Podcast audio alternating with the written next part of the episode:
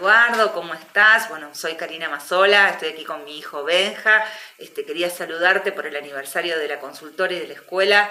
Nos conocemos ya hace muchos años, más de 20 años. Yo era muy jovencita cuando empecé a colaborar con la consultora. Digamos, en ese momento estaba recién llegada de Rosario y estaba dando mis primeros pasos en la actividad de consultoría.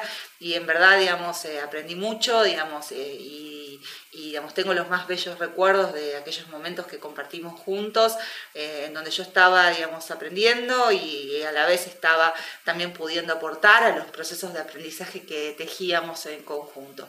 Así que te mando, digamos, un beso enorme y bueno, por muchos más años de aprendizajes tejidos con otros, y te deseo que pases, o te deseamos que pases, un muy feliz aniversario.